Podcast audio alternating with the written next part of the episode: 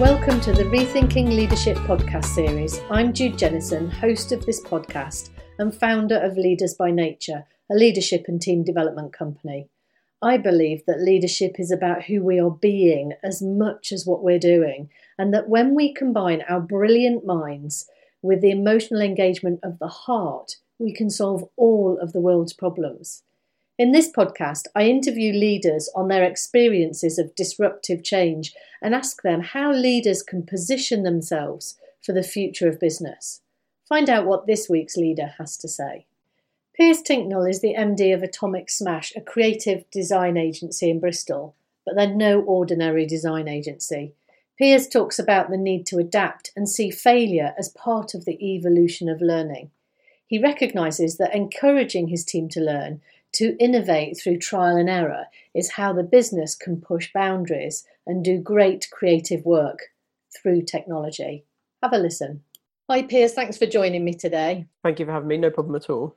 That's great to great to speak to you. Um, I know, like many businesses, since COVID nineteen has has hit, your your whole team have had to divert suddenly to remote working. How have you found that process? Interesting. Yeah, it's been um, some parts of it we've taken to quite quickly and quite easily, um, and then there's some parts of it which have been a lot more difficult than we'd an- anticipated. Um, so it's been a mixed bag. Is probably how I would best best describe it. There's definitely lots of benefits, um, but it has come with some quite big challenges. So, what what have been the benefits first of all? Then the benefits have mainly been around staff feedback for saying that their uh, quality of life is going up. So, not having to commute into the office, um, people are really enjoying that from discussions um, around being a bit more flexible in our working hours. So, we've got some staff members who have quite young children they asked it initially straight away if they could maybe be a bit more flexible in in their working time and we said yeah that's absolutely no problem. Um, so they can take a couple of hours off at lunchtime to do childcare or go and pick the children up from nursery that that side of things. So i'd say the benefits really have been more around people's quality of life than maybe obvious business benefits. I'm not i wouldn't say that we are wildly more productive or we're making more money off the back of it but we from discussions with individuals they all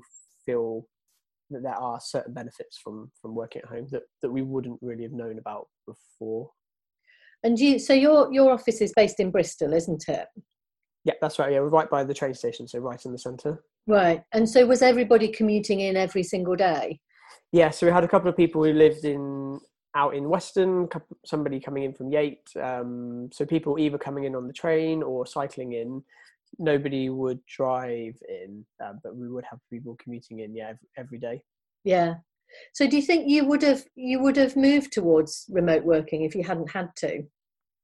I think we would have done eventually because I just feel like that is the way that the world is moving and that it's what people want. They they maybe not fully remote, but people want the flexibility um, mm. and to kind of work more, a bit more on their terms. And especially in our industry with website design and development, it's incredibly competitive for talent at the moment in Bristol, especially. So, as an employer, um, we even need to make it as attractive as possible for people to come and work with us, and one way of doing that is flexible remote um, options.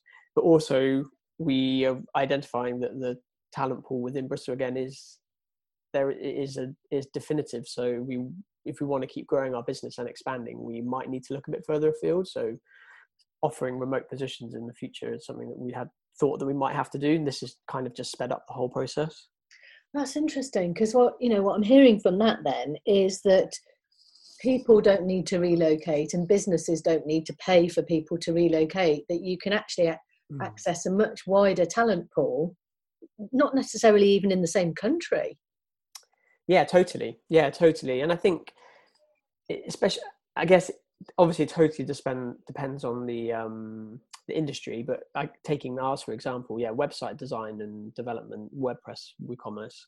Um, it, it's always there's always been a bit of a um, I'd say a kind of a grey area around using people who are um, situated abroad, or and there's some certain types of development houses that kind of get a bad reputation. I think outsourcing con- contracting that way is is probably not a great way to go. But if you can find individuals who are living in different parts of the world and are looking to kind of join a remote team, then yeah, it's um, it's definitely viable.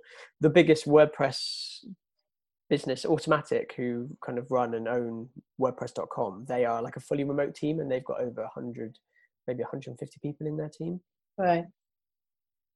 Interesting. Because you know what I'm hearing from that then is once you start broadening the talent pool, you start to get cultural diversity and different yeah. ways of working and different ideas. And, you know, for a, for a creative company like yours, I can see, you know, yes, it comes, that comes with its own challenges as well.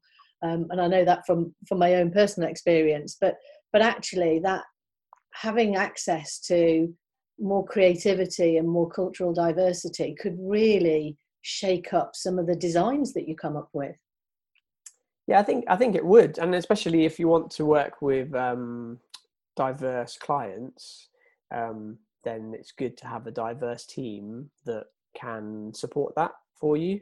Um, yeah definitely i think i can only there's only real benefits from having a bit more diversity amongst the team. And mm. and we've been trying to on on kind of internally we've been trying to widen our diversity um, of the team. But in bristol there's only a certain amount um, again of talent to to choose from. Um, so if we're not limiting ourselves geographically then our ability to be more diverse and open as an employer it would be much easier to kind of hit those targets and to um, get to where we would like to be because it's, it's beneficial for everyone.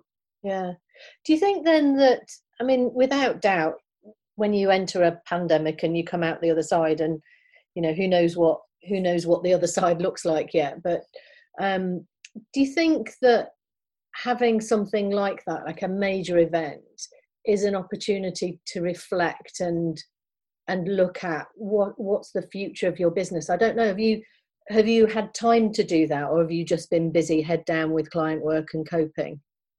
We did spend a bit of time at the very beginning um, thinking about how if we have to change. So one of our core values at atomic smash is all around evolution um, and evolving as a company and our whole delivery model and methodology um, revolves around helping clients to evolve their websites. so as soon as there was a problem, our initial reaction to it was right. Well, as a business, how could we evolve if we have to to survive this? How can we diversify our offering? Uh, what other avenues could we be looking to pursue revenue?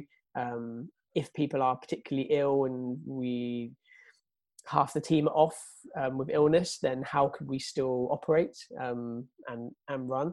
So yeah, initially we did quite a lot of almost planning, and then once we felt a bit more comfortable that it was kind of business as usual, then we did revert back into our, our typical services and working in in the same kind of way. But it was really interesting to start having those conversations with the team, and just to start thinking, yeah, kind of outside the box of what could we do if we if we had to. Yeah. So I'm cur- I'm curious about that around um, you having evolution as a as a company value because it's not very often it's not very often I hear that. And I talk I talk a lot about emergent leadership and emergence yeah. and how you know going in going in flow and you don't need to have the best plan in the world for the next three to five years because you'll probably never execute it. And yeah. and I'm not suggesting we shouldn't plan as well because I'm a big I'm a big um, believer that we need both. We need to both plan, but also we need to flex and evolve and see what emerges and create from that. Um, how does that work in practice with your clients?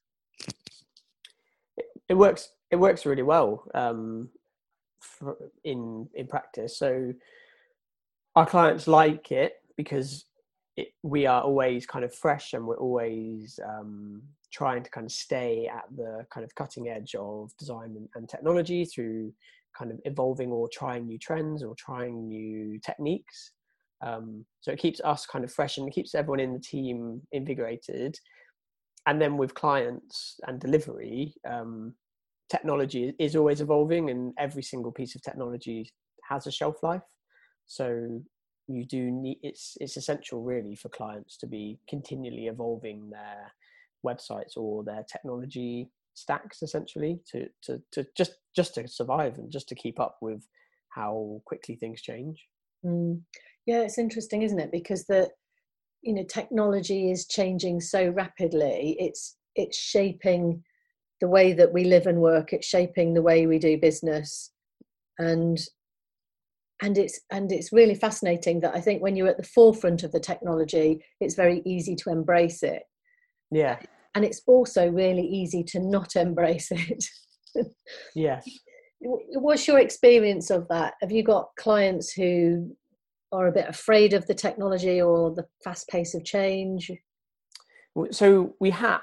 It's really interesting actually. So I was talking earlier to one of our clients, um, and I can't say who they are. They're called the Alpine Garden Society. So they work in. They're an organisation, membership organisation, and the kind of average age of their typical users between 50 and 70, I would say.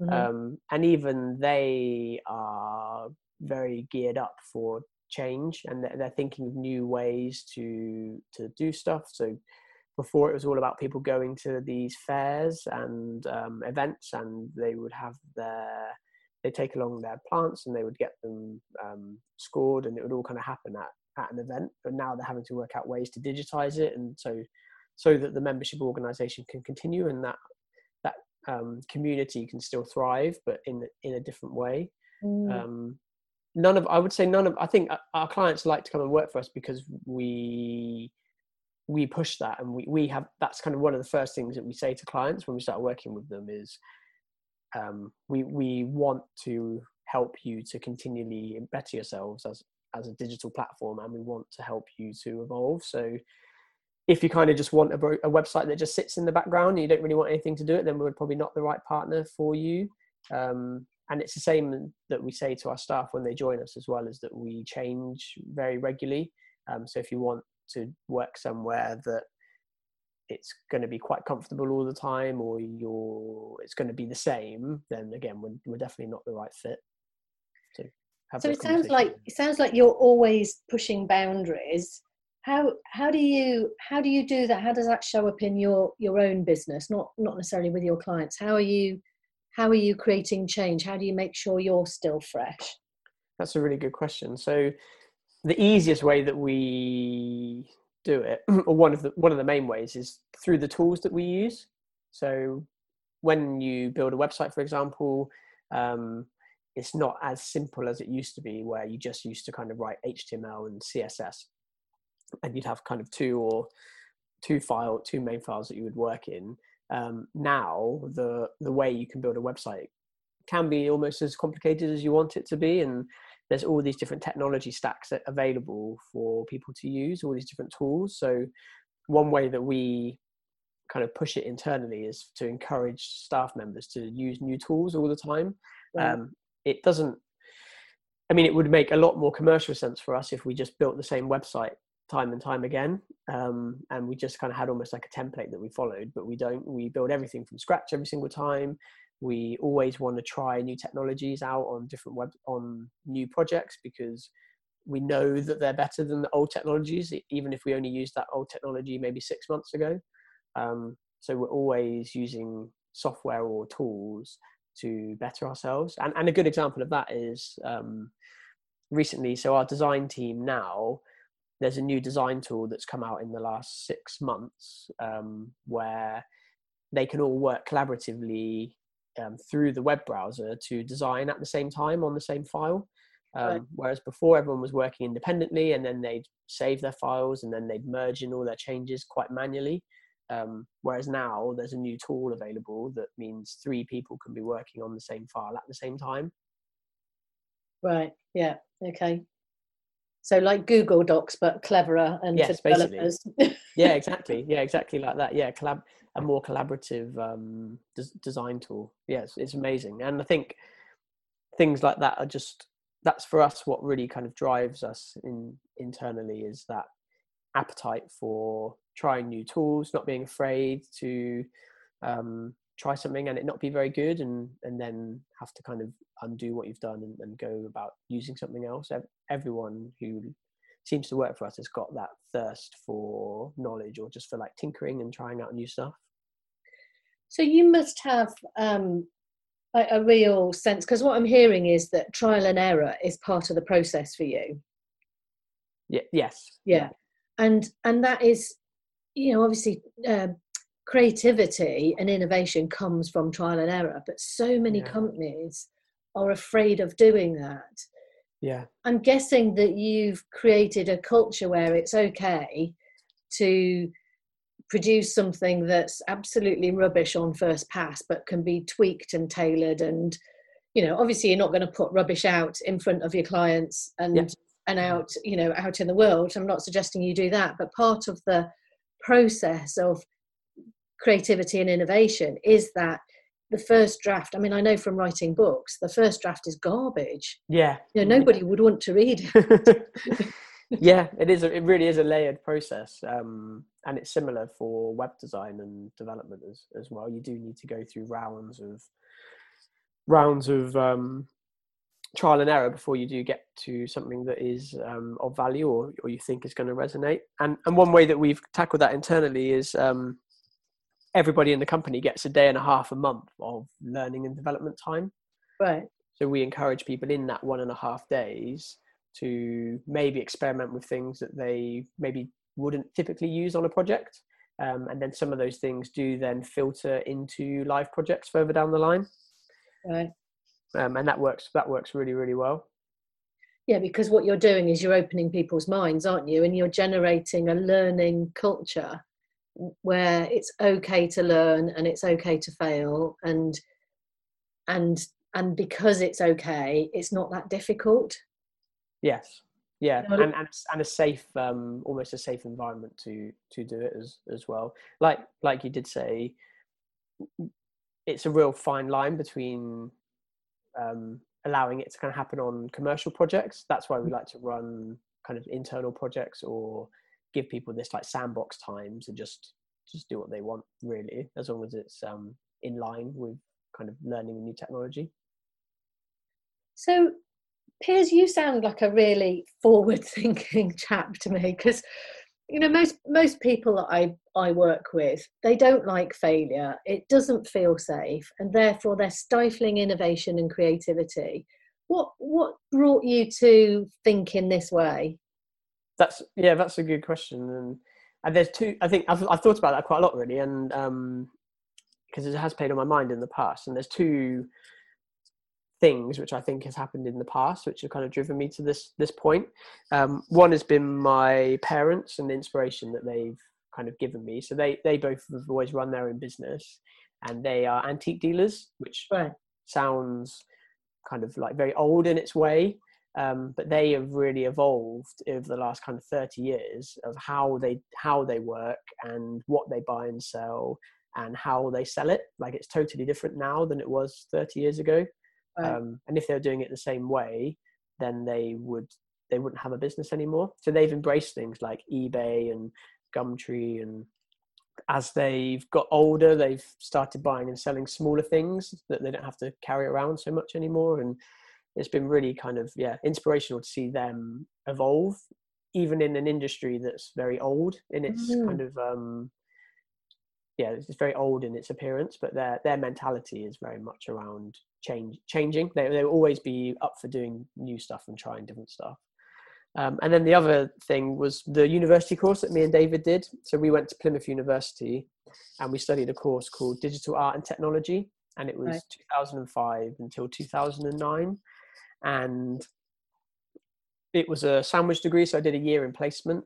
Um, the course was amazing. Essentially, they it was described as a um, a smash up between scientists and artists, um, and it was a like a computer programming course, but also had a lot of art background as well. Um, and, and we were doing things like we were building games in a program called Flash, which doesn't even exist anymore. Um, we were building like mini programs in C and we were doing computer programming, we were doing artificial intelligence, we were doing sound modules, we were doing video modules, um, we were doing the more traditional kind of art modules as as well. And off the back of that, when we when we graduated in 2009, a lot of the technology that we we're playing around with in 2005 just had already been superseded. So yeah, we had to learn on that course about how to learn, if that makes sense. Yeah, completely. Um, because we knew that you couldn't just specialize in a bit of software and assume it will be around forever. You need to learn the fundamentals and then apply that to different tools. Um, and it was when the iPhone came out in 2007 and Facebook really took off in kind of 2004, 2005, and Twitter was um, taking off in 2006. So it was like an amazing time to start playing around with different stuff.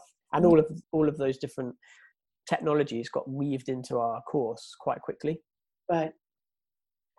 So, so it sounds like your university degree was just playtime, mm. but with yeah.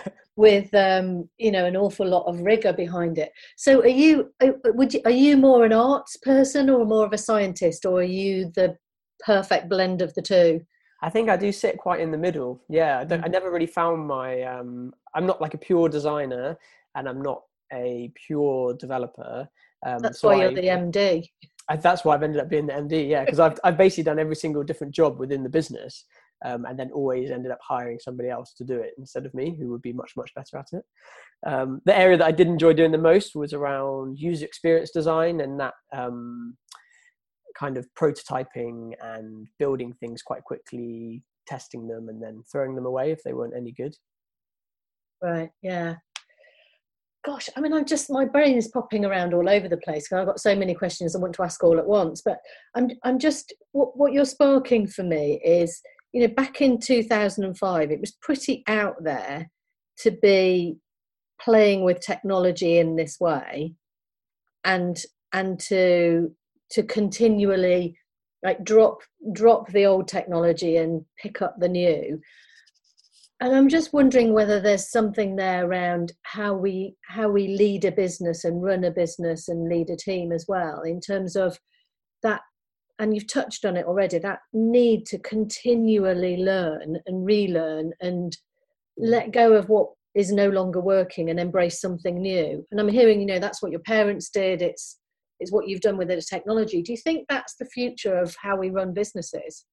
Yes Def- definitely, I, I, would I would agree with that. Um, I think it's very easy to get incredibly precious about something that you've built or you spent a lot of time um, kind of putting together, but having the ability to to drop it at the right time or to um, go off on a different, slightly different tangent is is really powerful. Um, it stops you from being, I think, kind of too attached to to something that maybe isn't working in the best way mm. and i'm just wondering with that do you ever have like you know pe- people work really hard on something and then they just go i'm just going to have to drop this because it's not working is there that sense of you know oh just despondency that yeah. the thing you've put mm. effort into is no longer there yes that happen, does happen quite regularly and, and also the other thing that will happen is we'll spend ages with a client and we'll get something kind of basically finished um, and we've spent maybe hundreds of hours working on it with them.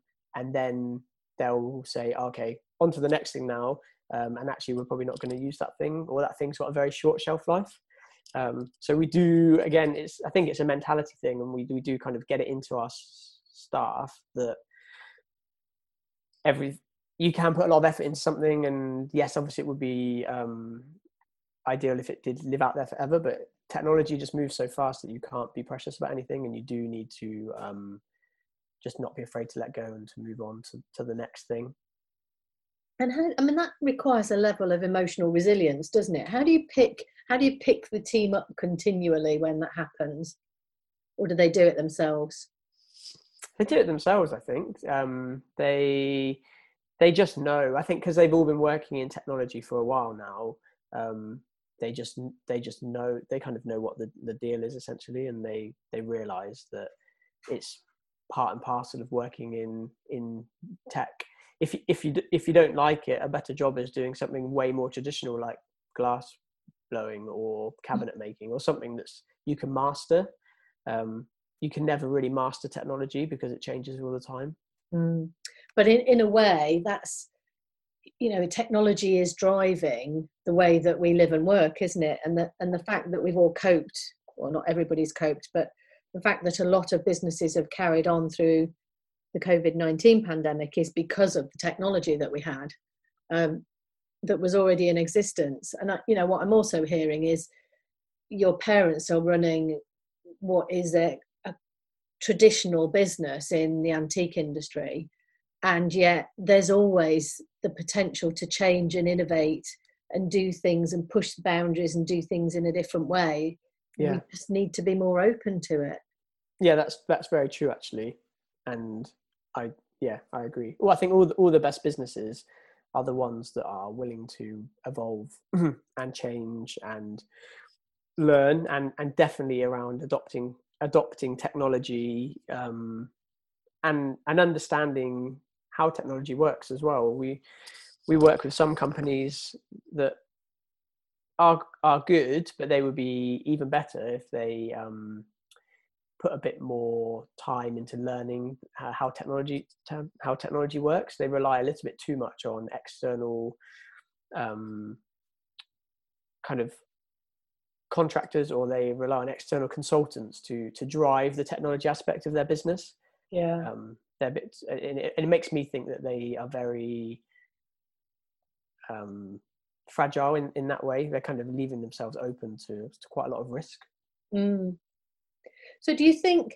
Do you think then that everybody needs to have an understanding of technology? Because I mean, it's such a vast topic. I mean, I you know, I as as I've said to you before, I used to work for IBM, which is a one of the more traditional, though it's not because it's it's pushing a lot of the AI agenda and it's seen as traditional but it but it often isn't. Um, but but when i worked for ibm i wasn't technical so i was always somebody that was managing stuff. Yeah. But never really and and so i relied on the clever people around me to do the techie stuff and it actually made me a bit lazy. And and yet when i since i've left and run my own business i've realized that I was so used to adapting to the latest new bit of technology that we were using that you can stick me in front of pretty much anything and I don't need the manual and I don't need any training on it. I'll just press a few buttons and work yeah. out how to use it. And which I also think is quite dangerous because I, you know, the support that I have, the tech support that I have, often get frustrated with me because if they're not available, you know in the next five minutes then i can tinker with stuff that i have no idea what i'm doing with. So there's a there's a real balance there isn't there in in terms of how how do you get people like me who are tech savvy enough but not tech savvy enough to actually do it themselves? How do you make sure that they're you know they know enough to be able to to run a business and, and lead change but without continually getting in the way that's a that's a good question. I don't know. is probably my short answer to that one. Um, I think it all just starts with the mentality and business leaders or leaders just want to have to have that desire to to learn all, all the time.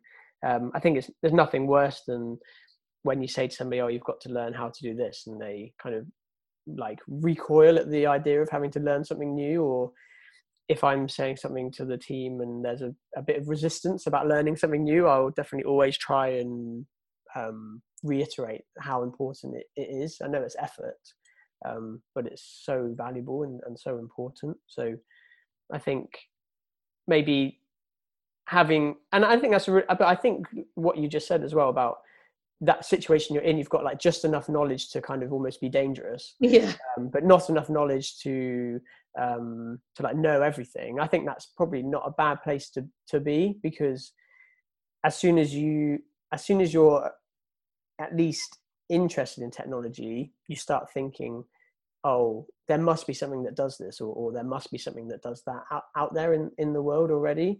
Um, I think the dangerous mindset to be in is if you don't think there's a better way of doing something.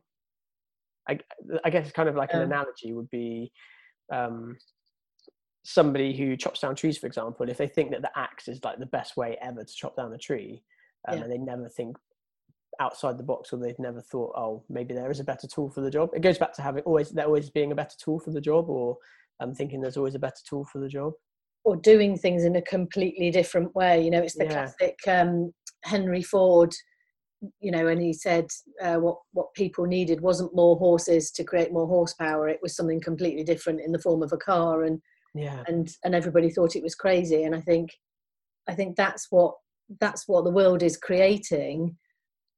What what i'm hearing and what i'm feeling as i'm talking to you is the need to continually have a curiosity and a thirst for learning and for looking at things in a different way because that's where we create our innovation and that's how we make sure we don't get left behind as well so we can either be at the forefront leading the change or we can get left behind which is what a yeah. lot of traditional corporations have done is is either they've embraced change or they've got left behind yeah exactly um, mm-hmm.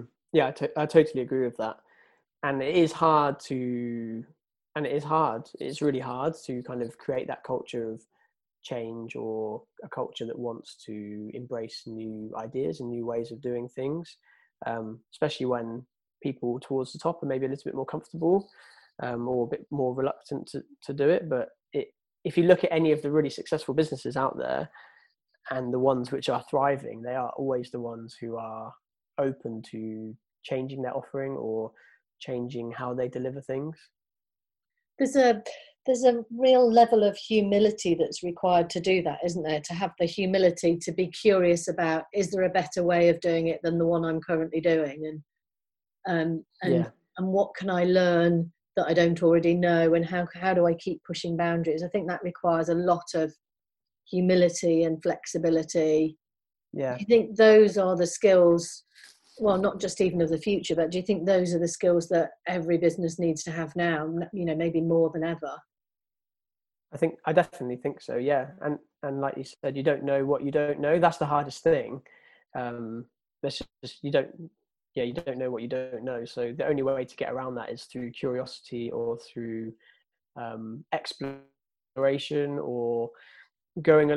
I like to go along to meetups and events where I don't really know a lot about the subject matter, but it really just exposes you to different ways of thinking or to um, hearing other people's opinions or just just that that interest in in what other people are talking about.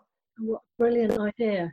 Well, look, Piers, that has been absolutely fascinating. You've blown my mind. It's popping around all over the place, but um, you've certainly given me more curiosity and, and even more thirst for learning than I had before. So, thank you so much for your time. No, no problem. It's been really has been my pleasure. Thank you very much. Piers has such a balance between the art and science of using technology for innovation, and he recruits and develops his team in the same way. I'm fascinated by how we blend creativity and logic, left and right brain, to solve some of the world's problems. With technology being a fundamental part of how we live and work, we need to continually be curious about the world we live in and have the humility to recognise when something is not working. How do you balance creativity and logic? Which one might need more attention in your work or in your team? That's it for this podcast. I was your host, Jude Jennison, founder of Leaders by Nature, helping leaders and teams lead with courage and compassion to accelerate growth in a way that makes a difference in the world. You can find out more at www.judejennison.com and you can find me on all the usual social media channels. Until next week, Keep leading, and I'll be back soon with another interview on rethinking leadership.